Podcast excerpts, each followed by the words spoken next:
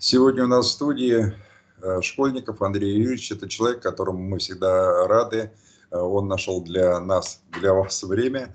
Это человек, который занимается профессиональной геостратегией. И тема сегодняшней нашей встречи – правительственная комиссия, которая э, создана для борьбы с, с санкциями, вернее, с их сказать, последствиями.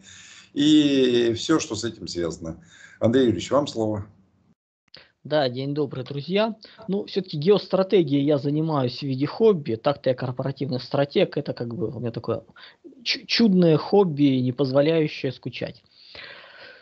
Тема противостояния с Западом, э, поскольку давайте четко понимать, что все происходящее сейчас на Украине, это является лишь элементом противостояния России и Запада, которое вышло на явный уровень, которое стало всем понятно и ну, скажем, никуда не, не, не уйдет, э, и теперь это проявлено, Украина лишь катализатор катализатор, который ускорил события, который ускорил события, причем не только в части противостояния России и Запада, но и в части распада глобального миропорядка.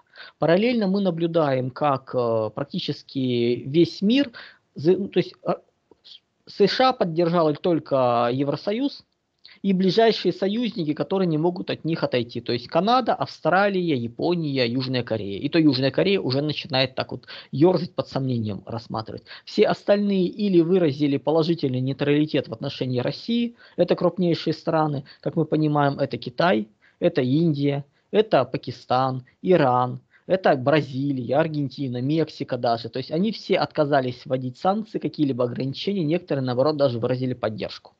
И весь развитый, ну, развивающийся мир, он встал в позицию нейтральную из серии «мы не хотим в это лезть, мы не готовы принять ни одну не ту позицию». То есть это говорит о том, что глобальный миропорядок очень сильно качается. То есть если даже нет единства, нет понимания на таком уровне, мы понимаем, что, друзья, ну ситуация выходит э, за рамки обычного. Плюс вовсю идут разговоры о зонах влияния, о появлении новых наднациональных структур вроде системы валюты, а, ну, обмена между Россией, Китаем, Индией, то есть какие-то выстраивание новых конфигураций. То есть это четкие маркеры того, что глобальный мир разрушается. И в этом противостоянии, как правило, ну, помимо военной составляющей, которая, что бы ни говорили, идет э, в соответствии с графиками неплохо, да, как бы чудес не произошло, мы должны понимать, что идет очень важное информационное противостояние ну, по торгово-экономическому, по взорванным ядерным фугасам. То есть, ну, это был просто забавный момент, когда я с утра, значит, ночью еще написал запис, ну, как бы заметку маленькую на телеграм-канале. Когда утром э, посмотрел в интернет, оказалось, что ее разнесли по всему телеграм-каналу, потеряв по дороге авторство. Про ответ ядерный фугас, ну, это как бы так смешной момент получился. Но если кратко, экономически, да, будет тяжело, но мы выстоим. То есть тут сложности будут, но эти сложности не сами по себе, они все равно бы к нам пришли. То есть распад мира привел бы к, более, к большим последствиям, большим проблемам, поскольку сейчас мы действуем только в рамках своих сложностей, своих проблем, мы их убираем, а так к нам бы еще сбрасывали, канализировали проблемы всех остальных. То есть в таких ситуациях, в ситуациях кризиса в рамках мир-системы, с метрополией, то бишь Запада, Соединенных Штатов, все проблемы перекидывают на периферию. И к нам бы пришло, как это было в 1998 году, как это было в 2008 году. То есть центр не, проблемы, но не очень сильные, вся периферия накрывает просто волной э, смердящих э, результатов жизнедеятельности и убивается все, что только можно. Вот мы в ближайшее время увидели бы это. Давайте понимать четко, что в рамках экономики у нас в ближайшие месяца два будет накрываться очень сильно Европа, поскольку Европа перегнула палку, Европу спровоцировали на глупость, на эмоциональную, дурную глупость. То, что они наперекрывали себе, они, ну, по сути, отстрелили себе тестикулы. То есть то, тот уровень экономического противодействия, очень характерен. Европейские компании перестают работать с Россией, начинают выходить, э, громко хлопая дверью. Американские, при этом даже американские компании, работающие на территории Европы. То есть американцы покупали европейские компании, они продолжают работать с Россией без каких-нибудь проблем. У нас, говорит, никаких ограничений нет, э, мы будем работать. Понятное дело, что мы не закрываемся от всего мира. И Китай там, и другие страны замечательно э, технологии доступны будут. Даже та же Южная Корея ввела свои хитрые ограничения, которые, по сути, сути ничего не ограничивают ну, за рамками. Ну, то есть сложностей таких вот, чтобы говорить, что это полноценная экономическая блокада от всего мира, нет. Это разрыв торговых отношений, блокада именно на уровне Европа, Россия, но на уровне всеобщей блокады даже близко нет, поэтому ситуация решаема. В психоисторическом, э, ментальном поле все, все хуже. Идет противостояние, идут вбросы. Первые несколько дней разгонялась идея, что Россия должна за 2-3 дня, ну там сколько там, 72 часа, 96 часов взять Киев. На что профессионалы военные крутили у виска, говорили, откуда вы этого берете. Не может такого быть, что за сказки. Поскольку, когда этого не произошло, начали кричать, что Россия, все, наступление остановилось, ничего, все будет плохо, ничего называется, теперь не решить, все, проиграли ситуацию. Ну, слава богу, сейчас в обществе это паникерское настроение стало уходить, плюс э, начали разъяснять, начали показывать, что, друзья, ну не может такого быть. Э, у нас все-таки практически половина европейской территории, ну, это две Франции, Украина, не могут на ней быстро происходить события, плюс ограниченный контингент. Э, ну, то есть, ну, военные, если что, расскажут, объясняют, что ситуация абсолютно под контролем, идет закрытие котлов, и худо-бедно это будет все решено. То есть в военном плане Запад помочь уже не может. В экономическом ситуация дошла до состояния, когда они ввели все, что могли против нас, чтобы не делать плохо себе, мы в ответ вели все, что можем против них, чтобы не делать плохо нам. В итоге у нас сейчас ситуация, когда любое усиление, любое повышение ставок будет э, плохо и тем, и другим. Поэтому как бы такая ситуация равновесия, плюс Соединенные Штаты намного ниже обострение произвели, и все мягче, ну, как на уровне Airbus отзывает э, аэробусы, дескать, э, их нельзя больше обслуживать, на что мы говорим, пожалуйста, вот они есть на территории России, вывозите. Плюс лизинговые компании говорят, друзья, нам проще обанкротиться, чем этим всем заниматься. А Соединенные Штаты всего лишь временно заявили о том, что поставлять детали не будут. Ну хорошо, самолеты Боинги будут летать э, там раз в несколько там, недель, месяцев на процедуры, операции в Казахстан, Арабские Эмираты, Турцию, то есть там это все проходить. Да, это будет дороже, но это не смертельно. То есть и вот таких вот вещей много. То есть фактически Европу сейчас грабят и уничтожают. То есть два месяца и Европа упадет. Причем упадет очень серьезно, пошли уже ну, социальные проблемы пошли, прошли проблемы с энергоносителями, поскольку дальше разговор еще чуть-чуть увеличит, это будет энергетический обвал и кризис. Ну, а где-то Соединенные Штаты за счет того, что капиталы со всего мира опять рванут в США, они себе получат отсрочку. То есть примерно до октября, ну, до августа-октября, вот в этот период, ну, как бы, будут следующий период, ну, вопрос, когда Соединенные Штаты могут упасть, и вся долина пирамид, ну, то есть весь долговой, фондовый, валютный, спекулятивный, то есть вот эти криптовалютные рынки, они все упадут. То есть примерно вот так вот. То есть где-то вот в ближайшие пару месяцев э, будем наблюдать, как Европа будет падать, поскольку ну, то, что они натворили, они натворили сами себе плохо. И где-то до августа-октября э, будем смотреть уже на Соединенные Штаты. В психоисторическом ментальном поле хуже. У нас не было, ну, как бы не было монополии и возможности что делать в информационном поле, нас начали жестко убирать с Запада уничтожение э, российских агентств, оно было крайне серьезно, то есть выгоняли туда. В ответ наши начали закрывать то, что есть здесь. Ну, поскольку все, конечно, разговоры, меня всегда удивляло, когда люди, которые 8 лет не замечали вопли прыжков москаляку на, ну, москалей на ножи, москаляку на геляку, вот на уровне из детского сада, которые не замечали фашистские, нацистские шествия, не запрещали запрет русского языка, вдруг начинают говорить, ну как так, мы же один народ. Друзья, вы за последние годы отказались быть с нами одним народом. Вы заявили, что мы для, вы для нас чужие. Хорошо, тогда мы сейчас пришли. У нас у русского мира есть гангрена, которая распространяется, которую нужно прижигать. Да, мы сейчас ее прижигаем, мы сейчас ее хирургическим методом убираем. Больно, хреново, очень тяжело, но это нужно делать. И для того, чтобы тех еще, кто не полностью отравлен вот этим вот либеральным духом Ктулха, вернуть обратно в русский мир – то есть примерно треть украинцев, ну, население Украины сейчас без, понятное дело, Крыма и Донбасса, они так остались русскими, несмотря на то, что они сейчас не видно. Примерно треть э, стали политическими украинцами отравлены. Вот половину из этих можно вернуть назад. Вот за них сейчас борьба идет. За то, чтобы после этого мы смогли вернуть. То есть нам не нужны территории, нам нужны люди, которые опять должны быть частью русского мира. То есть за это идет борьба. Кто не согласен, вперед. То есть. И сейчас на эту тему, конечно, э, идет всевозможные вбросы, ментальные войны, давление в разных направлениях.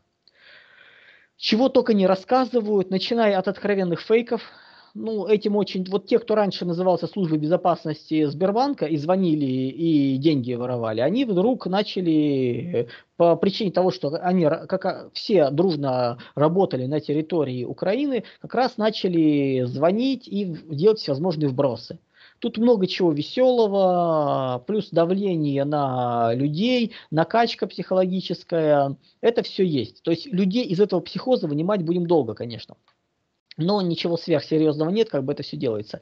И одним из таких слухов, которые начали бить изнутри, то есть, понимая, что идея по поводу того, что вот 2-3 дня должны были закончить операцию, она не проходит, поскольку, ну, ребят, ну, такие, блин, хорошие были специалисты по, по Казахстану, до этого вирусологи, сейчас вдруг стали специалисты по военным действиям, по современной стратегии, то есть, ну, откуда вы берете, есть такие замечательные. Начали рассказывать, что на, в России все плохо, в России вот э, никаких внутренних изменений не будет, ну, это как бы такой понятный удар по консервативной публике, который которая уже устала от людей вроде Набиулина и Силанова в верхушке, которые до этого от других людей уставали, и вроде как появилась надежда на то, что элита начнет ротацию, а элита сейчас действительно начнет ротацию. То есть вместо технократов в ближайшие месяцы будут подводить, э, ну, у Андрея Безрукова, он несколько лет назад называл эту группу «дерзкие полковники». Но если технократы – это птенцы гнезда Кириенко, то дерзкие полковники – это птенцы гнезда Герасимова. То есть это кадровый резерв армии, спецслужб, это еще люди, это молодые офицеры, которые быстро пошли по должностям, которые пошли через Сирию, через другие вот э, проблемные места, через Карабах, сейчас через Украину. То есть это люди, которые еще не обрюзгли, у которых еще много сил, и слово честь, ну слово офицера, честь офицера для них очень много значит. Просто я таким читал лекцию как раз вот военного университета, как раз вот, ну, главного управления сидели ребята, как раз аналитики, как раз молодые офицеры. Да, это, ну, по ним видно просто, что у них глаза горят, у них еще есть энергия, и они готовы. Вот это вот будущий кадровый резерв, который, скорее всего, будет сейчас приходить. Надеемся, то есть, как бы, ну, по крайней мере, то, что это будет лучше технократов, то, что это будут люди, которые жестко будут принимать решения, да. И что у нас произошло? 14 числа или или 15 числа, не помню, 15, 15 числа по всем э, телеграм-каналам, информационным агентствам пошла новость. Первая была новость, Набиулину не включили в комиссию. Ура, здорово, Набиулину отправят в отставку. А потом следующая новость через какой-то период. А в состав комиссии входят, и начинается перечисление, Силуанов, Хуснулин, э, Орешкин, в общем, все, кто только может быть, ужас, ужас, все пропало, теперь у нас точно ничего не будет. Я весь день смотрел и думал, что это за идиотизм. Серьезные люди, аналитики, это все понесли, начали обсуждать, какие-то выводы делать, какие-то глубокомысленные разговоры по поводу того, что все пропало, или наоборот, вы не понимаете, это другое. Полдня просто я вот сидел, сказать, что это за бред. Ну давайте разбираться по пунктам. Ну, по поводу того, что это за новости. Вообще-то 28 февраля было принято решение по комиссии, как раз вот правительственной вот комиссии по повышению устойчивости развития экономики в условиях санкций. 28 февраля был опубликован распоряжение правительства со списком. Причем самое смешное, у себя на телеграм-канале я давал на это ссылку. Я объяснял, что везде в новостях прошло короткое, что комиссия в составе Мишустина, заместители Белоусов и Собянин. Все обсудили Собянина, называется, как все хорошо, и успокоились. И никто не удосужился полезть. Прошло 14 дней, то есть две недели. 14, блин, прописью. И вдруг это стало новостью. Эта комиссия собралась и начали рассуждать. Ребята, вы две недели что делали? Какая нафиг новость? То есть просто вот из ниоткуда придумали проблемы себе, начали ужасаться. Дальше, по поводу Эльвиры Сахивзадовны. Как человек, который, когда все началось, когда вот были приняты первые меры, одним из первых сказал, что, скорее всего, и Набиулина, и Силанов реально не имеют уже никакого, ну, как бы, рычаги управления у них забрали, это не их решение. Просто потому, что то, что я вижу, то есть вот первый подъем ставки 20%, это была чисто монетаристская, их, скорее всего, глупость, а дальше им просто не дают ничего делать. поскольку это абсолютно противоречит их взглядам, их пониманию, их картине мира, они такое не способны отрефлексировать, понять последствия. И скорость принятия решений означает, что появился еще один контур решения. Когда за одни сутки появляется указ президента, на следующие сутки этот указ президента меняется на новый, друзья, это дико. То есть просто происходит изменение. То есть, значит, за пару часов после его введения посмотрели проблемы, поняли, проанализировали, протащили по всем инстанциям быстро и приняли. То есть это фактически означает, что это курируется ну, на самом верхнем уровне. То есть там нет никаких задержек по времени. То есть это, там нет никакого центрального банка. Центральный банк с его многотысячным штатом и согласующими это принимал бы несколько месяцев. Дальше бы это через аппараты шло, через согласование, то есть это другой контур. И там нет никого от монитористов, потому что все механизмы, которые были приняты, они административные. Я как стратег который, собственно говоря, ну, да, экономист, э, тоже один из блоков экономики, близкий, очень близкий к ним, я могу посмотреть со стороны. То есть не являясь монитористом, не являясь финансистом именно с точки зрения монетарной политики государства, я смотрю на ситуацию, я понимаю, что чей почерк. То есть я бы, условно говоря, то, кто, что делал, те, кто делает, это люди, макроэкономисты. Вот просто по почерку, по поведению, по характеру изменений, это макроэкономика. То есть это не финансисты. Люди не разбираются в финансах Центрального банка, а слово вообще. Ну, то есть в общих принципах чисто экономически. И они учатся на ходу. То есть, по сути, у нас есть мобилизация людей смежного профиля, которых кинули и сказали, учитесь в бою, и они учатся. И они очень хорошо учатся. То есть скорость их решений, скорость изменений, обучения очень хороша. Поэтому то, что Торнадо, Эльвира мало имеет уже отношение к монетарной политике, к Центральному банку, скорее всего, да. И когда появляется новость, что это вот, вот как вот подается, ну да, приятно как бы, но когда я посмотрел, что за содержание, говорю, нет, ребят, это ерунда. Вы, когда это пишете, ну то есть те, кто пишут, значит, они не понимают работы административной чиновничьей системы. Я понимаю, когда это делают журналисты. Но когда этим э, грешат люди, которые вроде как там были в административных, на административных позициях, работали в правительстве, там, в аппарате э, ну, в, в, аппарате работали, в администрации. То есть ну, такие вот вещи начинают это вот ужас-ужас, когда люди, которые там, говорящие головы наши телевизионные, не разбираясь, начинают это все нести. Друзья, ну давайте четко понимать, как работает комиссия. Вообще, посмотрите, что такое за комиссия? Комиссия правительственная. Не государств, не общего федерального уровня государства, правительственная, то есть в рамках правительства, Мишустина. В этой комиссии по административному порядку должны быть ведущие, самые важные члены правительства. Все. Если кто-то туда не включается, это означает, что всего лишь то, что он, ну, решение по его отставке принято.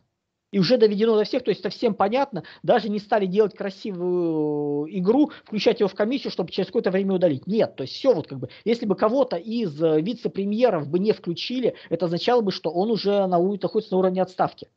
Вот всех профильных туда должны быть. Там не должно быть, если эта ситуация не профильная в условиях, ни руководителя МИДа, ни Минобороны быть не должно. Это не их профиль, вообще жестко не их профиль. То есть силовики в прямом подчинении президента, нет, это не президентская комиссия. Если была президентская, были бы силовики. Это правительственная Мишустина. Контроль при, при, премьер-министра над э, министрами, назначаемым напрямую президентом, он э, не совсем жесткий. То есть там как бы есть ограничения, поэтому их там нет.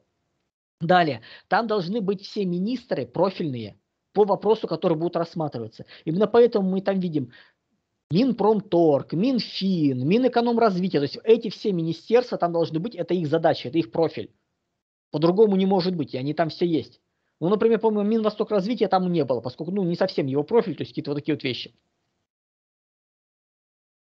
Дальше. От смежных подразделений, от смежных э, ветвей власти – не, может не может быть первых лиц. В такой комиссии по аппаратно-административной логике не может быть Эльвиры Сахибзадовны.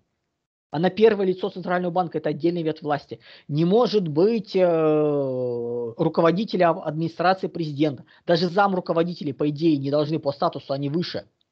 Не должно быть э, председателя Госдумы, Совета Федерации, то есть это не их уровень. Должны быть их представители на одну-две ступеньку ниже, которые осуществляют коммуникацию которые, грубо говоря, доводят точку зрения их руководителей и обратную связь дают. И мы это все и наблюдаем. Поэтому, когда мы наблюдаем там заместителя, например, Эльвиры Набиулиной в какой-нибудь подобной комиссии правительственной, это нормально, так и должно быть. Когда мы наблюдаем вице-спикера Госдумы, так и должно быть.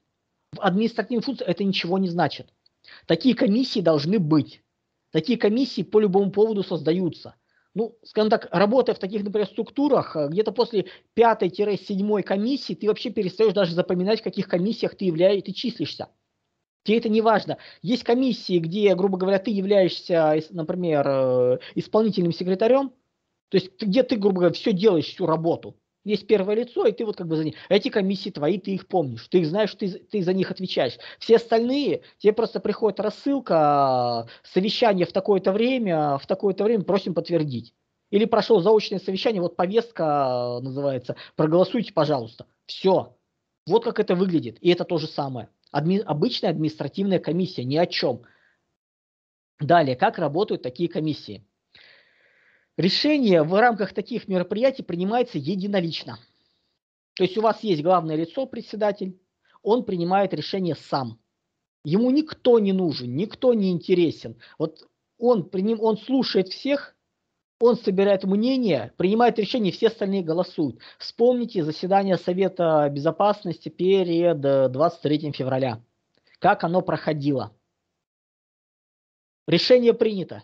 И Владимир Владимирович добился единогласного голосования и поддержки со стороны всех членов Совета Безопасности. Вот ровно так проходит заседание подобных комиссий. Решение принимается единогласно. Право на фронту, право на несогласие появляется только тогда, когда председатель тебе его разрешает.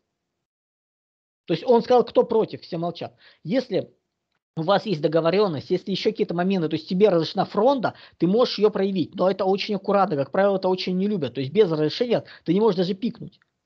И все сидящие там, по сути, подписываются по тем, что это их решение тоже. И они обязаны его выполнять попытки, любые попытки саботажа, любые попытки неисполнения, они жестко пресекаются. Здесь не проходит вариантов, мы не, я там не был, я не знаю, это вот все бюрократические варианты, мы пошли по процедуре. Нет.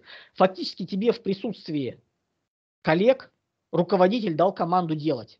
И ты ее не исполнил, это двойной косяк. Не просто это проблема, что не сделал, а это еще то, что ты прямое исполнение. Поэтому, по сути, их там собрали, и до них Мишустин будет доводить решение, как действовать. И они будут действовать. Причем, скорее всего, не столько Мишустин, скорее всего, это будет все-таки Белоусов доводить э, вещи. Просто Мишустин будет своим э, весом это все прикреплять. То есть административно говорит, да, это мое решение вперед. Поэтому у нас получается ситуация, когда абсолютно рутинную, обычную бюрократическую работу в рамках правительства. Это обычная работа правительства. Просто сделали не в рамках общего совещания, там не общей коллегии, которая будет проходить раз в неделю, отдельные будут собрания по этой теме, тех же самых людей, те же самые решения с набором указаний, с повесткой дня и без каких-нибудь возможностей. Все. То есть абсолютно бюрократическая тема, не имеющая никаких серьезных последствий.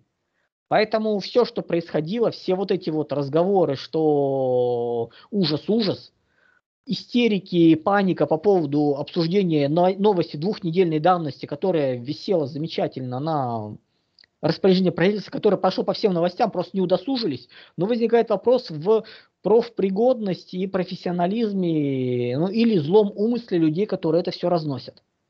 Надо как-то проверять и смотреть, о чем речь идет. И давайте понимать, против нас идет э, ментальная, психоисторическая, информационная война. И сейчас вот все, что было запущено, это было одним из снарядов этой войны, войны которую пытались против нас запустить. Посеять панику среди консервативного, патриотичного населения. Вот и все, вот и вся комиссия, вот и все называются истерики, ужасы, страхи.